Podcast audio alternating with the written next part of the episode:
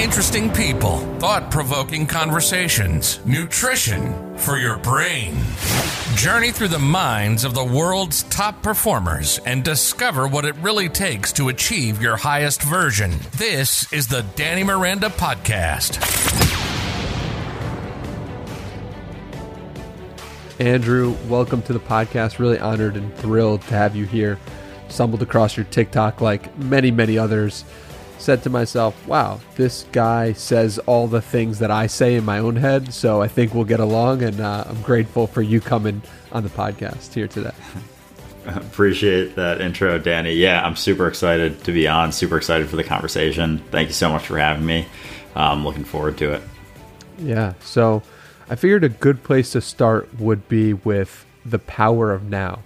And you read The Power of Now three times. And I just want to kind of set the scene for what drew you into The Power of Now and like why was that a book that even crossed your radar?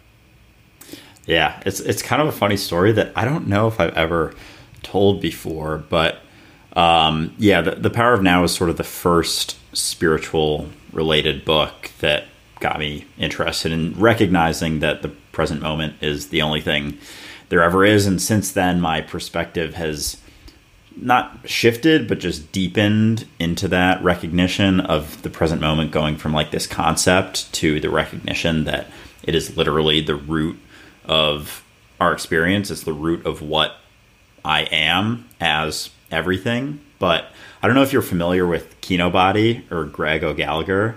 Yeah. But I was I was like big into his stuff uh, towards the end of college, so like 2017, 2018 ish, and he was reading it and and talking about Power of Now and Eckhart Tolle and all of that. And so he like I have to give him credit for starting me on this sort of path because that was the first time I ever came across Eckhart Tolle and the Power of Now and all of that and so yeah, seeing him talk about it and, and it definitely resonated and things that he was referencing from the book, uh, what Greg was referencing, and then yeah, I, I uh, got it and it was the first one I read in that sort of realm and just resonated. And it really wasn't even until it was interesting because the first time I read it, it was like didn't really understand anything about it. Like I was so far from the the state I live in now that it was like like state of being that I live in now that it was like so foreign. And the second time started to resonate a little. Third time, it clicked conceptually, and it wasn't until like even just a year ago that it clicked like in the way like a very very much deeper way. Um, but yeah, I uh, I give a lot of credit to Power of Now for just getting me started on this whole journey. It's so cool because I read The Power of Now in college and I read it like probably the first chapter, and I remember like almost going to sleep while reading it. Like I just couldn't understand it. It was so boring to me. It didn't make any sense. And I read it again like I don't know, 3 years later, 4 years later. I'm like, "Oh my god, there's so much here." And so it, it just leads me to ask about your experience with the the third time like what was what were the things that you implemented as a result of reading the book? Yeah, it's a great question. I think so. For me, my my backstory with like mental health related things is it was especially in high school was like the sort of the worst of it when I was 15, 16, 17 years old. Kind of when you know people start building up that sense of identity, sense of self, start worrying about what people think of them. So I did that to an extreme to the point that I was super quiet in high school, like insanely quiet. Like anyone who knows me from high school knows that I was, you know, nice kid, cool guy, like played sports, but just like super quiet guy. And and so it wasn't this outward outwardly obvious thing that I was struggling with because I was just quiet. It was like a lot of people are quiet in high school, but it was because it was rooted in the fear of people's perception of me and the way that it worked out in my mind was like, oh, well, if I just never put myself out there, never speak my mind, hardly speak at all, it's not that anyone's going to have a super positive perspective on me or perception of me, but they're also not going to have a super negative perception of me. And that was my only fear was like that someone would have a negative perception of me. So I just stayed very quiet and was always worrying about stuff that would happen in the future, basically, just constantly afraid and nervous and worried.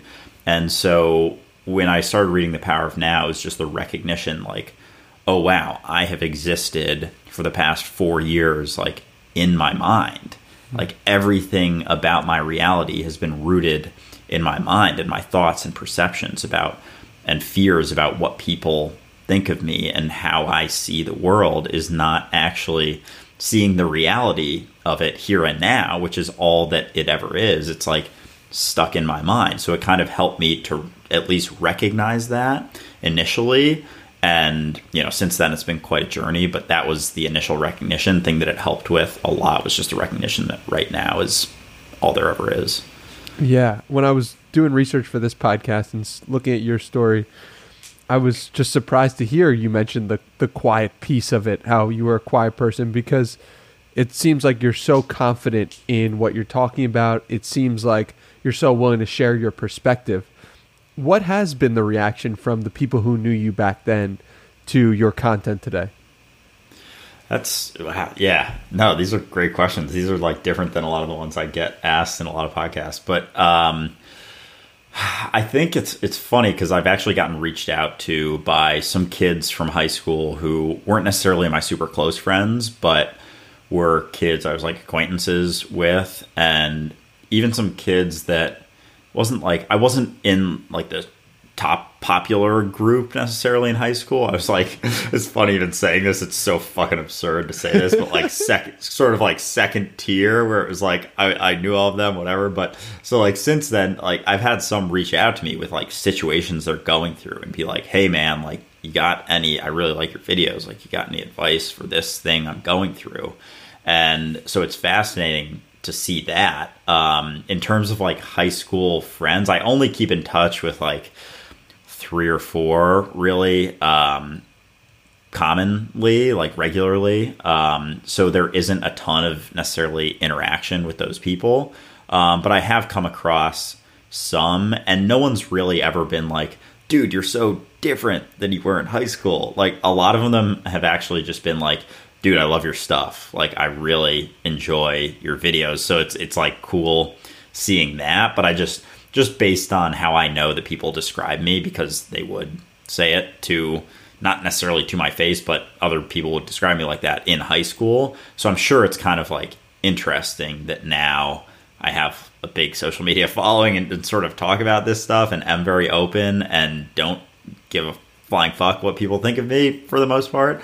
Um, but yeah, so that's been that's been cool to see and just yeah, but I only keep in touch with a few, so I don't I don't necessarily have like a big group that's like, dude, Andrew, you've changed so much because I've always kind of been open with the core that I have kept in touch with, so there probably has been less of a shift in their perspective. Yeah, no, that's cool. And from from doing research, I saw and noticed that you had this period where you were debating being a content creator, putting yourself out there in that respect. And you just kept meditating and the thing that would pop over over and over again when you pictured your 100-year-old self was putting out content. And like why do you think for a year and a half or 2 years in your own words that was coming up over and over and over again? I don't know, honestly. It's interesting because I would have friends that I would talk to about you know mindfulness stuff, meditation, nutrition, health, physical well-being, all of it. And I had a lot of thoughts about it. And I've always been super interested in you know researching different diet styles i worked out since i was like 13 i played like every sport growing up so that's been a huge part of it and then since 2017 2018 started getting more into meditation and just mindfulness practices and whatnot. So I had, I remember one situation where I had a couple of my friends from work actually, I think it was probably 2018 or 2019, be like, Andrew, you're so, it was after I think I gave a presentation to my office about, I used to be really into intermittent fasting. I'm less so now as like an end all be all practice. I still utilize it here and there, but I straight up gave a full presentation on like how intermittent fasting is like the only way to eat to my office at work. And so like it was after something like that. So my friends were like, Andrew, when are you going to become an influencer and like start posting on social media? And I was like, yeah, yeah, like probably never. We'll see. And so it did get bring, brought up a few times, and I still don't know though why it was like that thing when I would go through as part of my morning routine back, you know, a few years ago. I would imagine being old and wrinkly. I would imagine going through my life, like being 25, 30, 35, 40, and like imagine all of those stages and then imagine being 100, super old, wrinkly, and thinking back on my life and what I regret most. And as you mentioned, thing that kept came up every like every single day. So it was like 500 days in a row was like not creating content. And the reason that I didn't wow. was because I was afraid of how people were going to perceive me, how I was going to be judged, like would I even be good at it?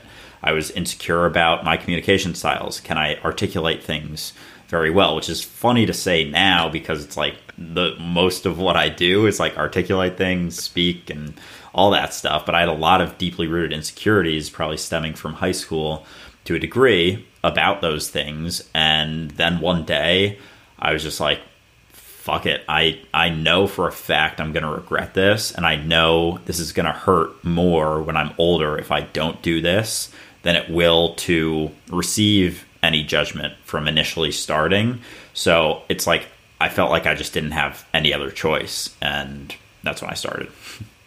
Was there a specific moment or a, a like an aha, or was it just like, yo, like this has been 500 days, like I got to do this? Yeah. So yeah, it was actually a situation at work. Um, I had, as I mentioned, a lot of like just self-limiting beliefs that I wasn't a good communicator, wasn't a good speaker, wasn't able to articulate things well, wasn't super confident, and I was giving a call or uh, I would have a client calls every week, and my boss, just as a practice for everyone to like see, be able to look at their own performance on a call and see how they do, had us record the call.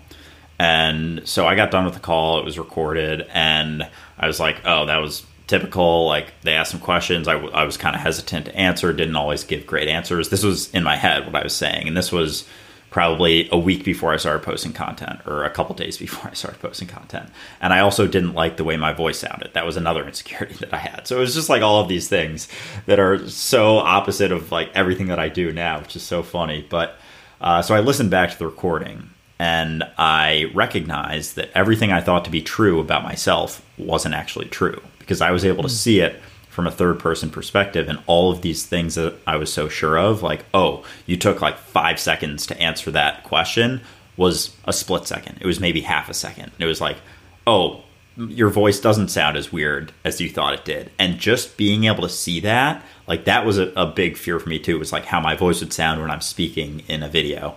And so that literally that it was a boss I didn't even like my boss at the time but I am eternally grateful for her because if I hadn't done that exercise, I may still have never posted any content. And it was like a couple days later, after recognizing that all those things I thought to be so true about myself weren't actually true at all, and being able to see that, I was like, all right, well, there's nothing stopping me anymore. So here we go.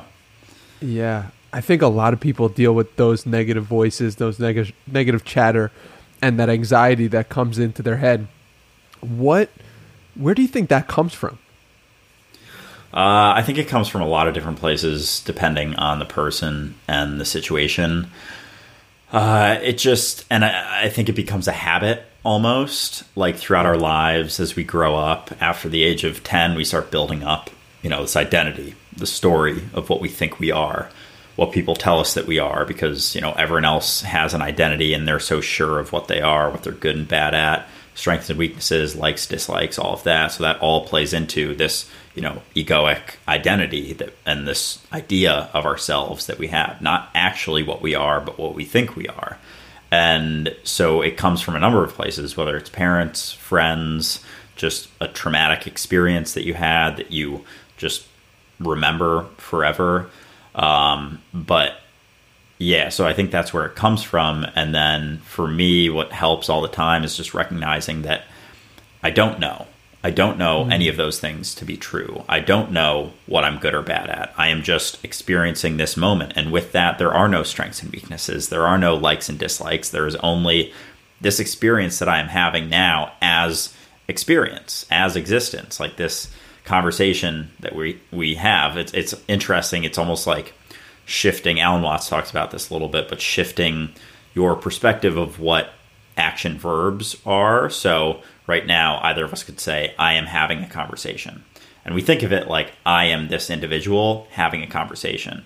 But when you shift it to, I am having a conversation, it's like, I am the act of having a conversation. Like, this conversation would not be happening without us. And all of a sudden, you're, you are that conversation. And it's always related to the here and now, what you're doing in that. So you don't need an identity going into it. And I think that is sort of the the crux of this flow state that people call it. And I like to think of that like flow versus fear. It's like on the spectrum where fear is like you're very you have the concrete identity and a lot of things to lose.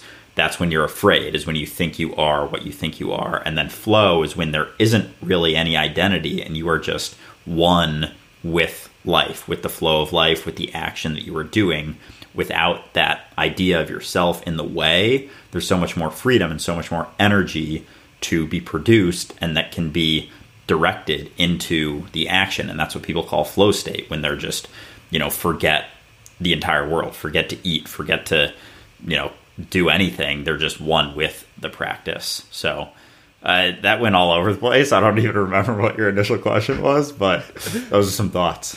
yeah, I love it. So, you were talking about being in the here and now, being present, and that's like a core pillar, I would say, of what you talk about in general and what you've talked about in this conversation.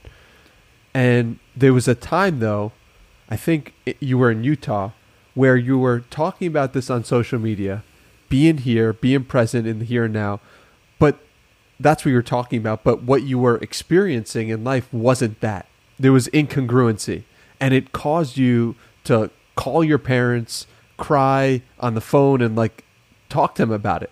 So take me through that conversation and making the realization that what you were talking about and what you were actually doing in your day to day weren't in alignment.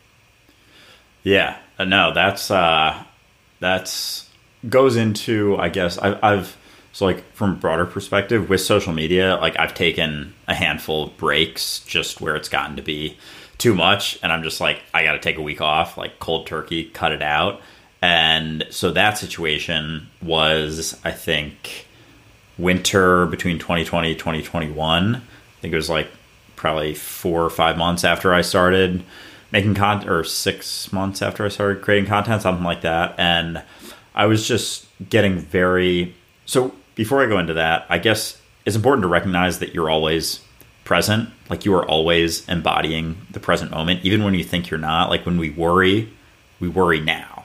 We may be worrying yeah. about something that we think isn't now but it's happening now. So it's like we're never not present. So to say how do i become present is almost like i sometimes don't even know how to answer it it's like what do you mean have you ever experienced anything else like have you ever been anywhere else that isn't here now it's like no. So it's just that recognition can help a lot that you're nowhere that isn't here now.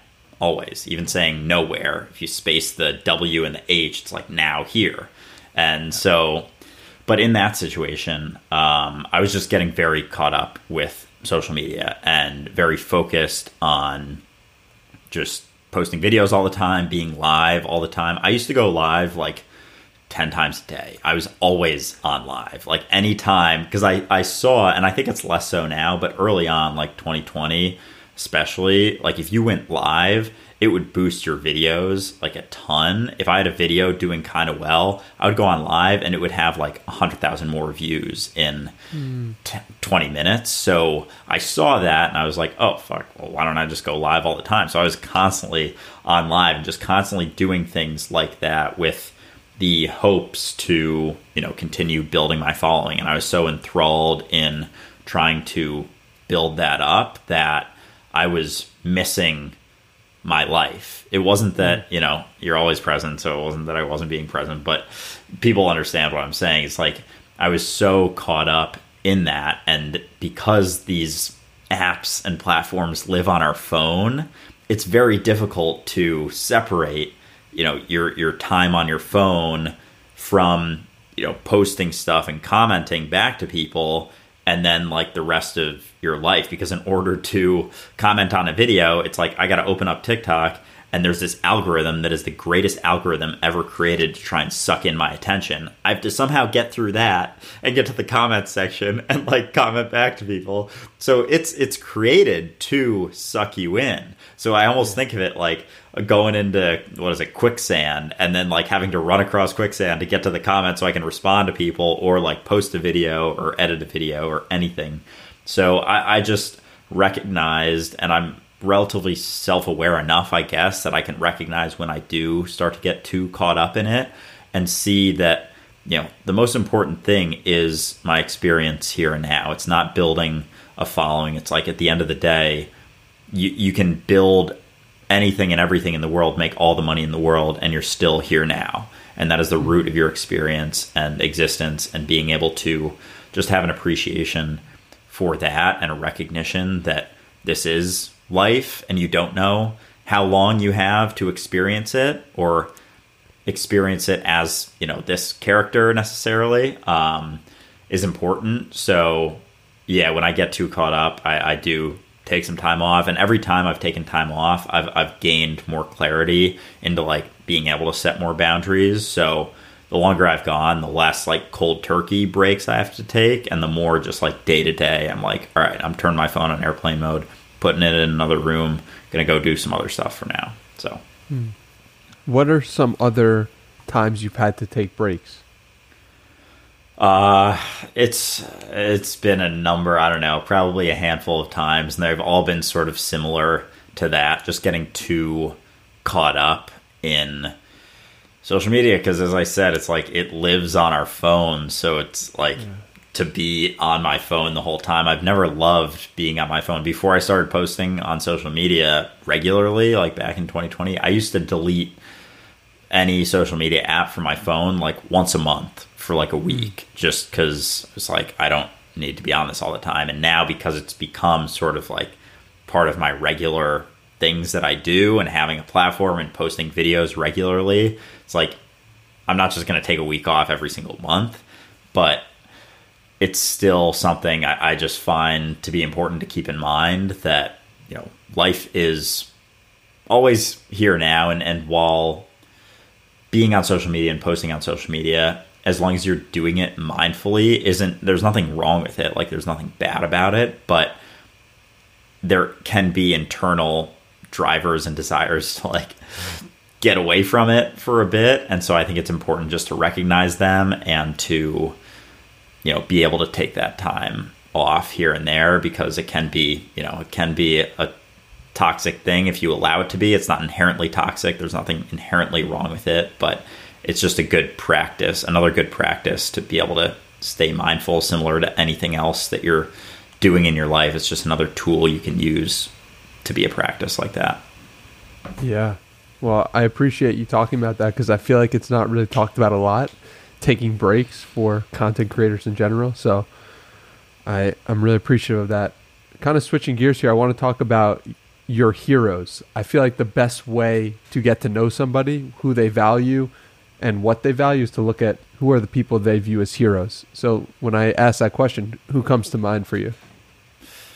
Ooh, yeah, I have a few that come to mind. I mean, my parents, I've always had a very close relationship with them, and they're someone that are two people that I've always been able to be open with about, and like we definitely butt heads about certain things. There's certain things I post about, you know, they're not super public people, you know, whereas my persona now and like I am very open about things and have no issue with it. So, you know, there are times where they see me as like a reflection of them and so they they sort of tie those things together and I'm like I am, you know, while I am you technically, you know, I am not you my experience is not reflective of you. If anything, you know, majority of the stuff, and sometimes it when I post about you know religion or drugs or mushrooms or whatever, it can be uh, just get dicey. And it's like, why don't you look at the other 95% of my videos and the people that they help and just like focus on that and let me focus on this stuff. But anyway, uh, definitely my parents. Um, the guy I do the podcast with, Ray, uh, part of Dualistic Unity, which is my podcast. Um, he's the co-host. He lives in Vancouver Island, Canada. Uh, he's like 40, I think he's 43. Uh, but he had recognition similar to what I have, like that I am the awareness of existence here and now, and I am everything and everyone. Uh, he recognized that like 20 years ago, and he stayed relatively quiet. But just a year ago, started posting on social media. We connected, um, resonated with each other a lot, and started this podcast. So he is someone I definitely look up to. Just being able to see ourselves in each other so clearly uh, between the two of us is pretty cool. So being able to uh, talk to him about different difficulties with that recognition in a society that doesn't necessarily recognize that and feel so separate um, has been super helpful for me. And then like public personas, probably Jim Carrey. Um, I don't know if you've seen some of his interviews where people like call him crazy because he's like, "There is no me, like I am you. There's just energy here. Like I, I am beyond any sort of personality." It's like I, I fucking love that stuff, and he just is clearly someone who's recognized that and especially as someone who's been so famous as famous as he has been and even just his quote saying like i wish everyone could realize all of their hopes and dreams all of their fames and fortunes to realize that that's not the answer. It's like there's very few people who have gone to that extent of fame and fortune that he has and been able to recognize that oh this isn't what it is. All that it is is like here and now. That's kind of the pinnacle. Um, and then the last person is probably Alan Watts. I think he's my favorite philosopher. Um, he, I just always read, well, more recently have resonated with him. I think a few years ago, uh, I, I, didn't really understand what he was talking about. Like, it was very difficult to see or, or for me to recognize what he was talking about, but now I very clearly do. Um, so yeah, Alan Watts is is someone I, I love listening to. And while I don't listen to a ton of stuff or read a ton of stuff at the moment, uh, every once in a while I'll toss on like an Alan Watts speech or something. I love it. Those are four great ones, or five with your parents. Um, I want to touch on a piece of this that you mentioned, which is the idea that society as a whole doesn't view the world as the way that you are believing it to be. And the difference between that and if it causes you any level of just anxiety or like like what's going on here? Like i believe or i know or i experience the world like this and the world is not the society that we live in is not set up to believe this often. How do yeah. you deal with that difference?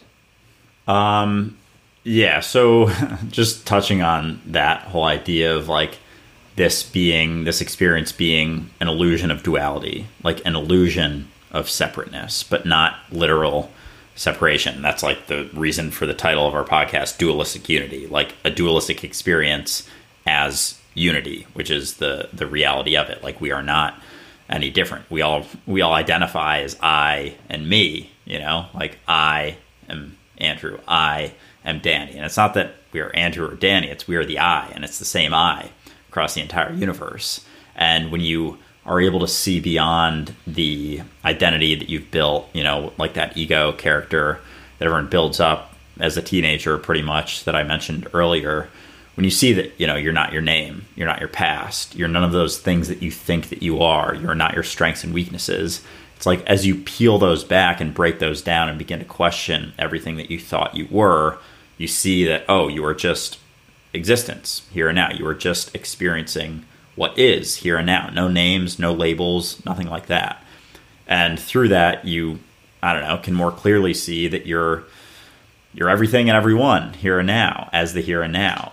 But I think it's a really good illusion. Like it's a really fucking strong illusion is what it comes down to and it's not like I don't discount that at all and I still the thing is too is it's not this thing that I recognize 100% of the time. Like I absolutely mm. get caught up in forgetting that I am not what I think I am. I get caught up in because ego so I'll say this too like when it comes to ego and like the idea of identity, it's not a bad thing.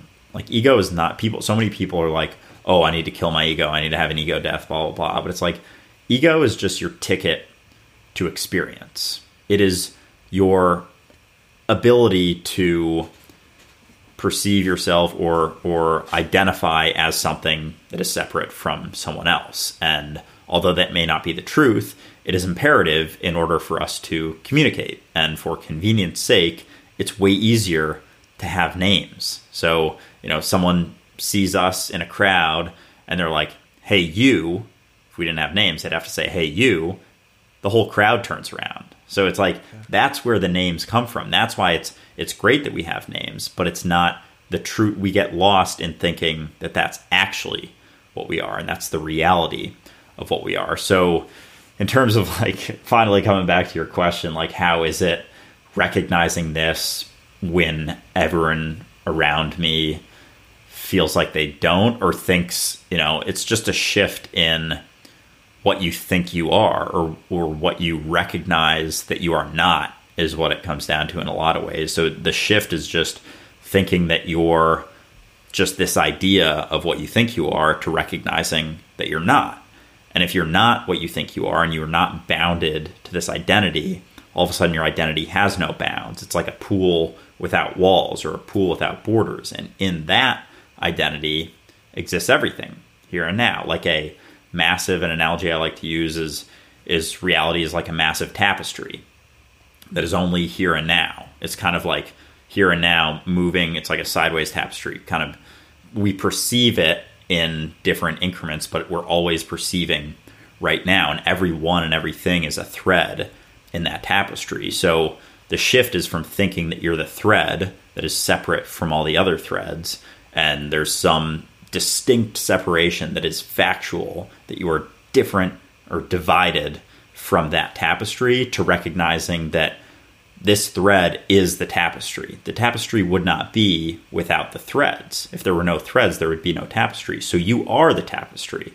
It's not that you're a part of the tapestry, but you're it. You're the entire tapestry. And as you change, one thread changes, the entire tapestry is now changed. If it was a red tapestry, for example, and one of the threads changed to blue, that whole tapestry now looks different. It's not just that the one thread is different. So as we change, the entire world changes. And those are just some recognitions that you can more clearly see when you stop defining yourself as this story. And essentially, a lot of it comes down to your past. So, in that recognition, there aren't bounds to what you are anymore. And you see yourself as this boundless entity that has influence here and now, not control because that's outcome based, but influence over the experience here and now. And that influence impacts everything. And you know if if we are impacting our environment and our environment is impacting us no differently it brings into question where do you end and where does your environment begin? Or is there no division whatsoever so i guess just recognizing that and seeing that seeing myself in everyone brings about a lot of empathy so even if someone doesn't recognize this, it's like I see that if I had the same experiences as they did and I had the same upbringing and everything, I wouldn't recognize it either. So there's nothing right or wrong mm. with either one. There's nothing good or bad in either recognition, but it just has brought about a lot more empathy, like true empathy, being able to see that, you know, I would exact act exactly as someone else would if I were them because I am with their experiences. Mm. One thing that came up for me while you were just talking is how we view nature often as something separate. Nature is out there. Nature is the forest or the beach, but like we're part of nature too. We are nature. And I think that realization was really important for me because I realized like there's no separation. We put up a house, but there's really no separation between what we're looking at on the trees and the beaches and animals and what we are. Absolutely. Yeah, I think I think that's a huge part actually. That's a great point to bring up because we think of humans as because we have the ability to be self-aware and have like self-consciousness and idea of ourselves. We've gotten, you know, confused into thinking that idea of ourselves is what we are. But when you see that you are just you are nature no differently than the trees or the birds or the stream and it actually i actually have a uh, alan watts quote that i have as my background and it's very much related to this so i'm just going to read it um, he says what i am really saying is that you don't need to do anything because if you see yourself in the correct way you are all as much extraordinary phenomenon of nature as trees clouds the patterns in running water the flickering of fire the arrangement of the stars and the form of the galaxy you are all just like that, and there is nothing wrong with you at all. So that's kind of tied into the recognition that we are no different than a flame, running water, trees billowing, being impacted by the wind. You know, they're moving. Like we are that, and we are no different. We just think that we are, and we think of human beings as this totally separate thing that, like, a lot of people, and it's rooted in a lot of different beliefs that we, you know, came to Earth as opposed to came from the earth as you know through evolution and started as single cell organisms multi-celled organisms into whatever whatever ever you know whatever our shared ancestor with the apes was to you know now humans and and experiencing it now. But we discount everything leading up to what we look like and experience now and think of it as just like oh this is you know something totally separate. And it's like we came from the earth. And in that recognition that we are nature there's it it becomes it starts to break down those beliefs and barriers as to you know thinking that you're separate from everyone else or everything else on earth yeah it's powerful insight and if you really sit with it and meditate on it you you come to a really interesting conclusion of of just love and appreciation for what we are and what you're looking at which is way different than thinking everything separate. And it's like what I like to think about is is choosing your beliefs. And even if they're incorrect, which one is serving you the most? Right? This view that we're having, and I agree with you of like every everything is one, like at its deepest sense. And let's say that's not true. Like say say that's hundred percent false in in a reality, in this reality, I act better to human beings. I act better to myself. I act better to the things that I come across when I believe that to be true. So it's almost like thinking like what are the beliefs that actually serve you and can you believe those more?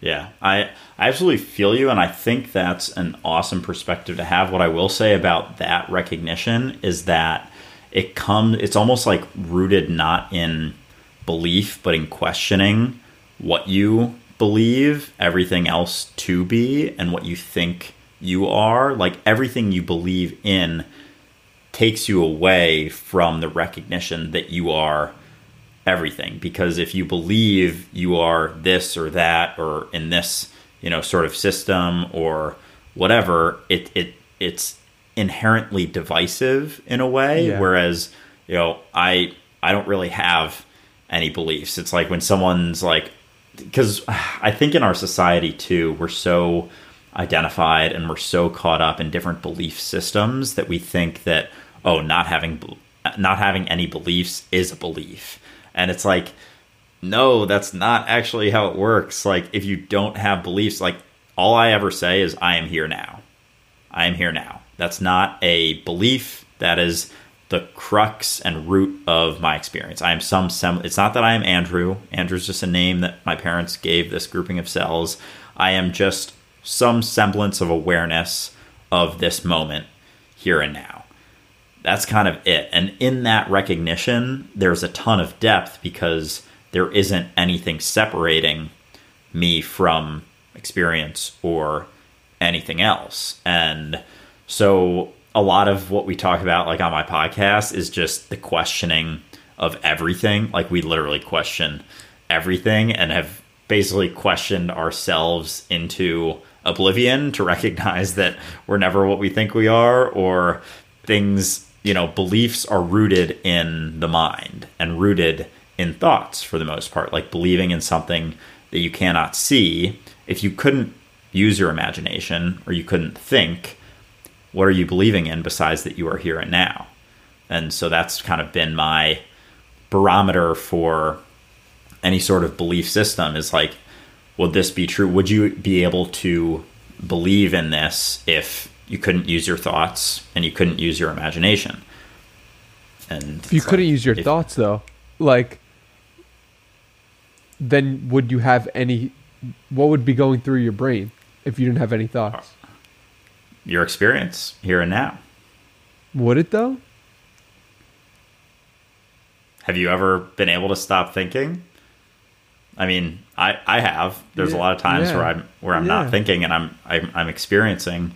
I'm still experiencing right now. Thoughts aren't required for being or experience. So the, the whole quote, like I, I think I think therefore I am, is I don't know exactly if like they meant to say I forget who said it, but like they meant it to be exactly as it came off. But it sounds like they thought that thinking was required for being, and it's very much right, right. not the case. It's like being is what is, no thoughts necessary, and without thoughts, there aren't. You can't really believe in anything else, and it's very much tied into things like fear and worry, anxiety, and a lot of our suffering exists inside of our mind, exists due to our thoughts about the way things are or the way things we think things should be. It's all rooted in mind and thought. So as you begin to question what you think you are and what you think the world is and recognize that your thoughts are not the truth, like existence just is, your thoughts and opinions are not necessary about it or yourself, you start to see that, oh, things just are. And things are pretty cool. Like reality's pretty crazy. Life's pretty nuts. Earth's pretty wild. And, you know, that's something that psychedelic substances can potentially help with is they quiet your mind a little bit so you can just recognize and appreciate your experience that you're having here and now. And that's how it, it can potentially help people with, you know, depression and anxiety related uh, issues. I'm not recommending it to anyone. I'm just saying like that is something that has, you know, helped people with that in the past. yeah, I. It makes me think of meditation, and when you meditate, when I meditate, and I feel most peace, it's often when no thoughts are actually occurring, and what a beautiful place that is to operate from, and a beautiful place to to realize like why why do, that feels so good when you're not thinking thoughts because you're in the present moment like you're feeling the present moment is that correct? Like, what what would you say? Yeah, I, I would I would say that there isn't. I think many of us exist with a lot of judgments and perceptions about the way that things are, the way that other people are, the way that we are. You know, yeah. limiting beliefs about yourself, whatever. And when you recognize that you don't have to take your thoughts so seriously, and you begin to question them and see that oh, this is this is the reason that I've been suffering so much is because I, I think that my thoughts are the truth. And as you start to see that they're not and start to question everything that comes up that you believe to be true, start to see, oh, I don't have to take that so seriously. And then all that's left is right now beyond the distortion of your thoughts and perceptions and judgments about the way that you think things are or the way you think things should be. Everything just is in a sort of neutrality. And in that there's a lot of, of beauty and you're able to appreciate things for what they are rather than for what you perceive them to be, which is never what they are. So you talk about doing mushrooms. You've talked about a little bit here, and you talked about the issue with your parents, and um, but it was funny when I was doing research for this and seeing that you actually hadn't done mushrooms up to a certain point, and you were speaking as if you had done it. People were assuming, oh, this guy has definitely done mushrooms. What was that experience like? And then, like, how many times have you done it since? And take me through that. Yeah. Um, so I, yeah, so I sort of recognize that I'm not what I think I am. Uh, back in July of last year, July of 2021, um, I was going through. I'll just give like a tiny bit of backstory on this, and then get into the mushrooms because this is kind of what led to me recognizing all of this. I was I was having just like a tough week of a lot of intrusive thoughts, a lot of worry about different personal things going on in my life, and it was like a full six days and I was going through everything, every identity based practice that has ever helped me get through random stuff. And so I was going through, you know, meditation, gratitude, affirmations, anything and everything I could try, and nothing was really working. And it wasn't until one day, it was like six days after I was going through all this shit, was I was actually listening to one of Eckhart Tolle's audiobooks, uh, Stillness Speaks. It's one of the shorter ones. And there's a part that I had heard many times before, I had talked about, and it was just about how the past doesn't actually exist.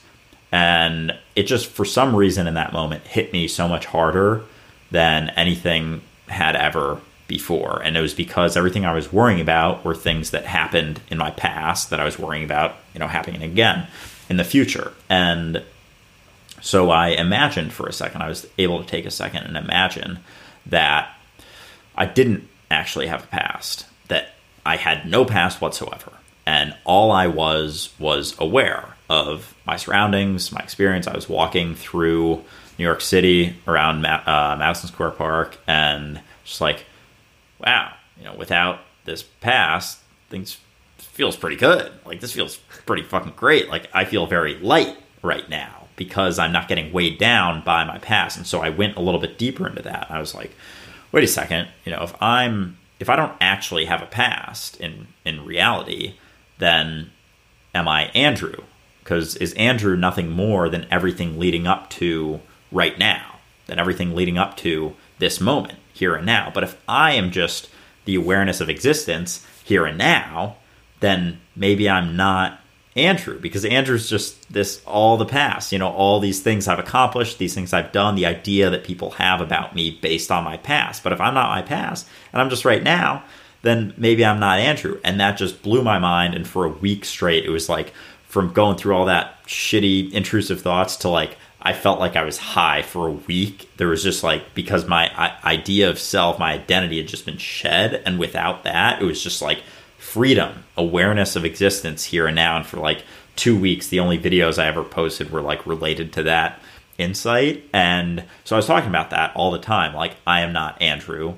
I, and I got, I came to like, I am just the present awareness of Andrew. And I kind of got, it was almost like I got stuck on that a little because that was still kind of egotistical, still sort of separate from the recognition that I am everything because I was limiting to the idea of Andrew. But Andrew doesn't actually exist. So I'm just the awareness of everything here and now and the universe experiencing itself in that way. So I started talking about that stuff, and, and people were commenting things on my videos like, oh, tell me you've done psychedelics without telling me you've done psychedelics, you know, those types of TikTok comments. And it was, everyone was like, oh, this dude is tripping so hard right now. And I would comment, like, I've actually never done any psychedelic ever. I've never done mushrooms, never done anything.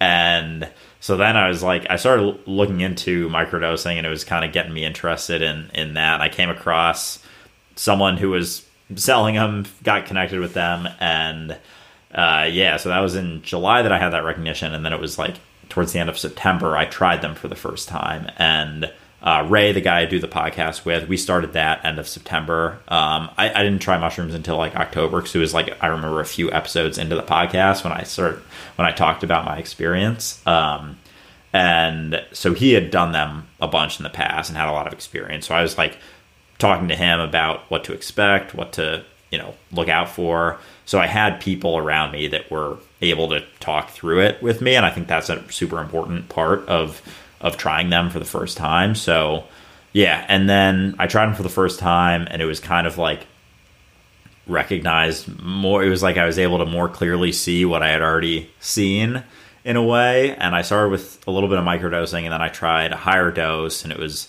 yeah there was I had a lot of very interesting experiences and I actually did them like quite a bit in the fall and then I sort of realized I, I, got up to I think part of me just wanted to try it's called the heroic dose, it's five grams.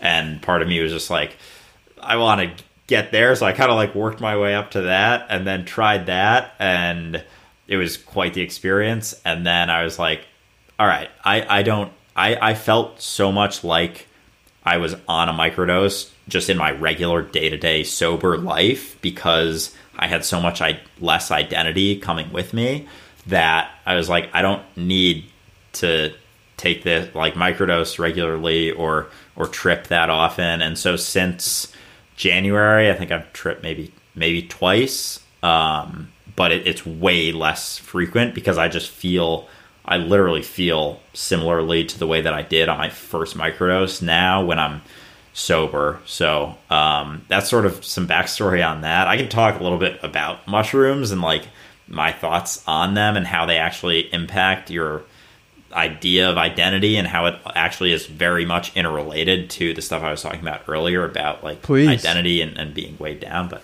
okay, um, yeah, I love I, I, I just love, love talking about this stuff in general. But uh, yeah, love love chatting about mushrooms. So I think an analogy I use is that everyone exists because so everyone has this idea of, of mushrooms, and most people have this very deep rooted stigma based on you know the government making them illegal and you know it fries your brain and all this crazy shit. And the main reason for the war on drugs at least from my understanding is like i think was it the vietnam war was going on around that around that time? They like needed people to go to war. So the government was like all these people are like don't care about war at all and they just want to be like loving and, and happy all the time. We need people some people to go to war for us so we got to ban these drugs and they were made uh, Schedule One drugs, which means that there is zero benefit to them whatsoever. Uh, which is absolutely absurd because every psychedelic has some benefit, especially something like mushrooms.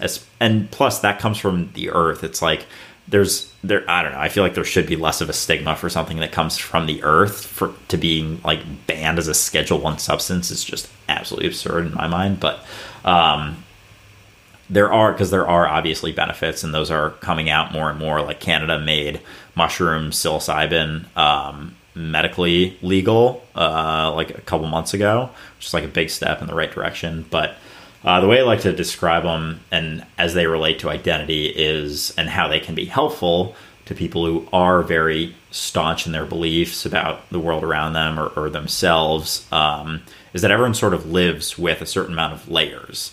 And I think of these layers as like judgments and perceptions about maybe it's about the world and how it's like, you know, this terrible place or whatever, or perceptions about yourself, like, oh, I am this type of person, I have this strength, this weakness, blah blah blah blah blah. And and a lot of people who are very set in their ways and not super open minded might have like 20 layers.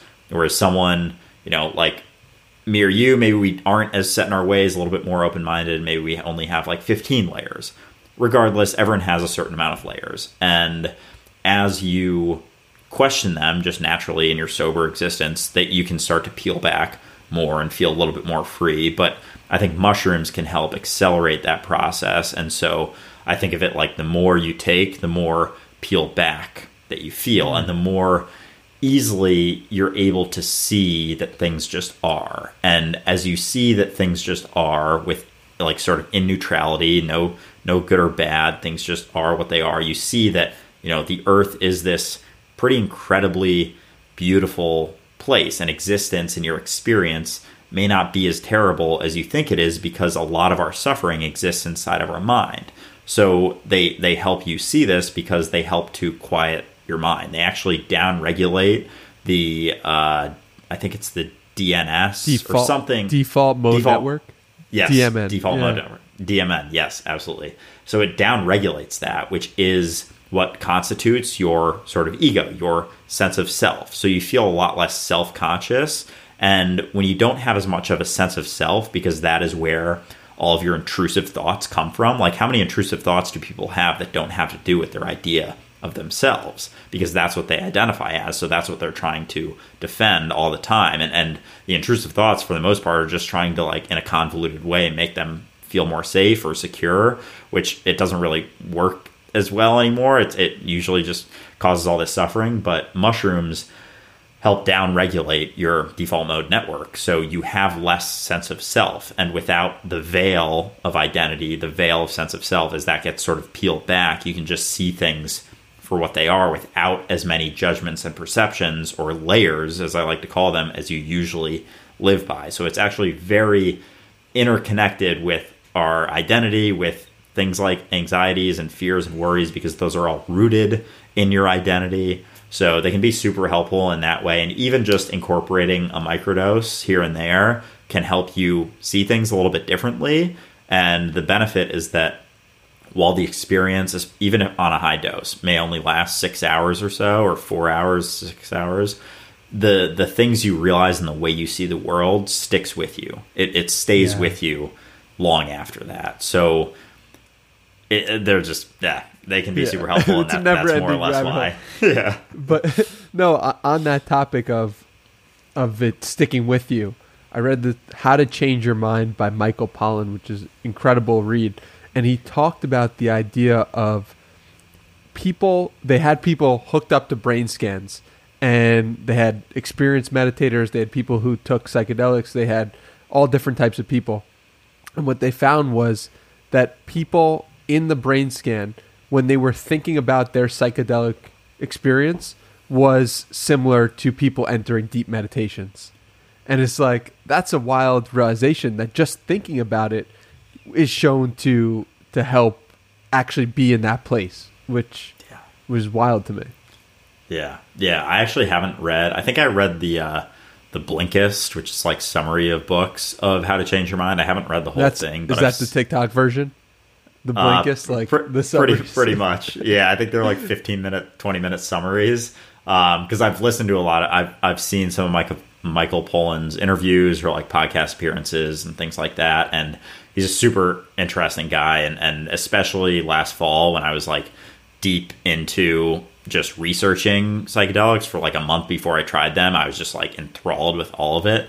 Um, and so people like Paul Stamets and Michael Pollan yeah. and lots of other people that I can't think of right now have talked a lot about them and just all of the benefits. And so, yeah, it's fascinating just how interconnected those types of experiences because they have so many stigmas for most of society that they're just because they're a schedule 1 drug and it's like meanwhile we have alcohol and cocaine running rampant and those are like so obviously two of the worst drugs on the face of the earth and then people are like dude, you take mushrooms too much. And it's like you're blacking out, you know, twice a week. Like, chill out.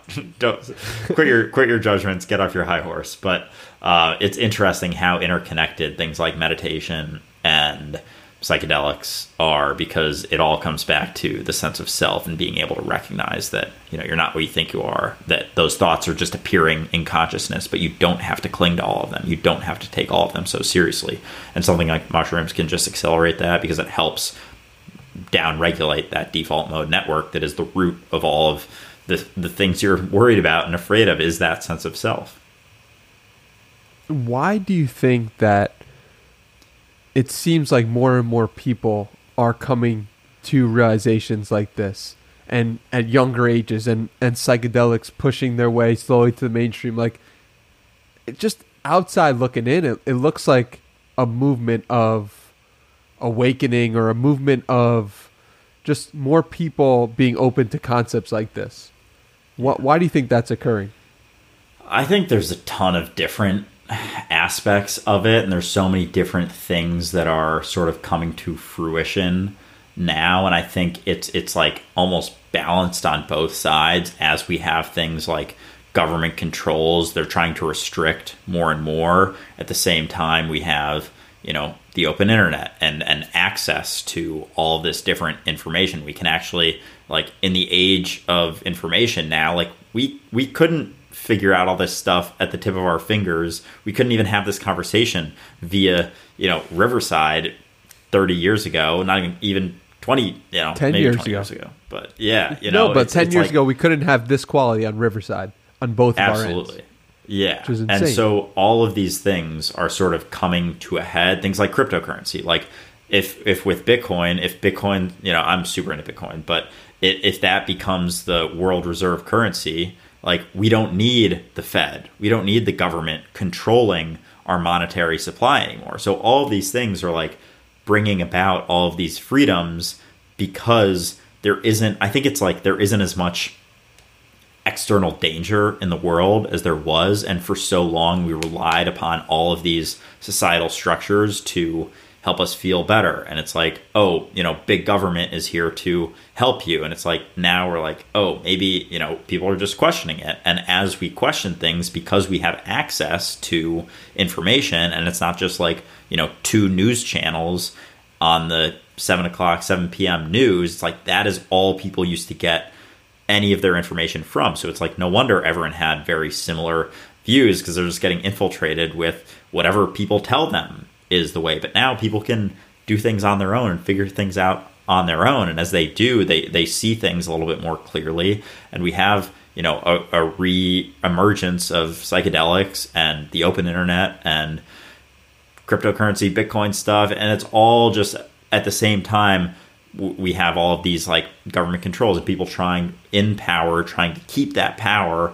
But it's like it comes back to the people and how the people respond. And that will inevitably always pull through, whether it takes, you know, 20 years or 200 years, who's to say? But it's happening. And I think so. There's a ton of different things that are that are leading to it and causing it and being impacted by it all simultaneously. Um, and I'm I'm excited for it, excited to see it play out. yeah, absolutely. I, I love this tweet you had, which summarized what you just said so perfectly, which is two similarities I see b- between mushrooms and Bitcoin. Most people who are against them either A, haven't done very much research on them, or B, are hugely benefiting from our current system that restricts freedom, be it freedom of choice, thought, expression, or money. And I, I kind of like how you painted it here because it's like it's either out of ignorance or it's out of malice. And like there are people acting in both ways, some out of ignorance, some out of malice. But like it's it was a recognition of both truths, and I, I enjoyed that way you framed it like that. Yeah, I appreciate it, and it's been interesting seeing those two things and just like the interconnectedness kind of like you know the question you just asked before about what's causing all this and it's like it's all causing itself it's all happening and and it's like we'll see where it goes but it's like as above so below like as we change individually as and more clearly recognize that we are the world, you know, the world changes. As you change, the world changes. As anyone individual human listening to this changes, the entire world changes. It's not just a piece of the world, the whole world. And we have ripples and impacts that we create every single moment that we are not even aware of. And it's not, it's almost not even the impact that's the most important, but it's the creation of it and the continued process of creating those ripples either you know towards ourselves or away from ourselves. And as we come closer to the recognition of ourselves and what we truly are i think everything else will play out accordingly. Hmm. so what practical steps can we give people or practice or practices to help get them closer to themselves absolutely. I think um, recognizing that you're not what you think you are and questioning even just right now most people have an idea of something that they are. They think they are you know an angry person or an overthinker or a worried person or they they have labeled themselves and they repeatedly call themselves whether it's it's probably not out loud. Most people don't talk to themselves out loud. It's just internal, which is like really similar things. So it's like we label people who say it out loud as crazy, but like we're all talking to ourselves inside. So just recognizing that any of those things that you think you are is not what you are, and actually clearly seeing that no, you're not an overthinker. And it comes back to the recognition that you are right now because we build up this idea of ourselves based on our past because we have thought about something for a long time in the past, we now label ourselves as an overthinker. But by labeling ourselves as an overthinker, it is impacting our ability to experience right now beyond identity and beyond labels. So just recognizing that you are not that. You are not an Avery person. You just have the capacity and the potential, the infinite potential within infinite potential to be angry, to feel anger.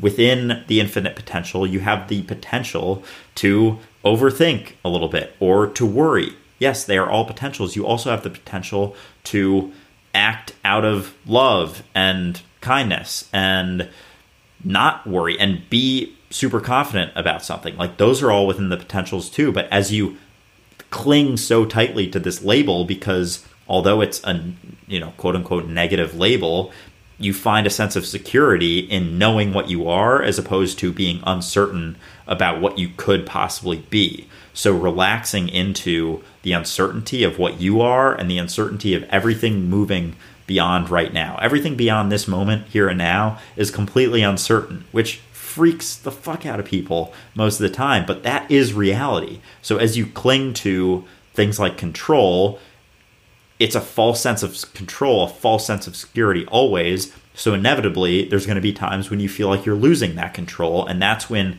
things like anxiety and, and fear tend to arise. But if you can just recognize from the beginning that everything beyond this moment is completely uncertain, there is no control over what's actually going to happen. You do have influence here and now, but only ever here and now. So I don't want to discount that. But everything beyond this moment is uncertain. If you can relax into that, then as uncertain things start to unfold, you'll be like, oh, this is exactly how I expected, and that's okay. And the only constant is change. The only certainty is uncertainty. So as you can see that and practice that, it will just bring about so much more faith in yourself and so much more peace in your day-to-day experience.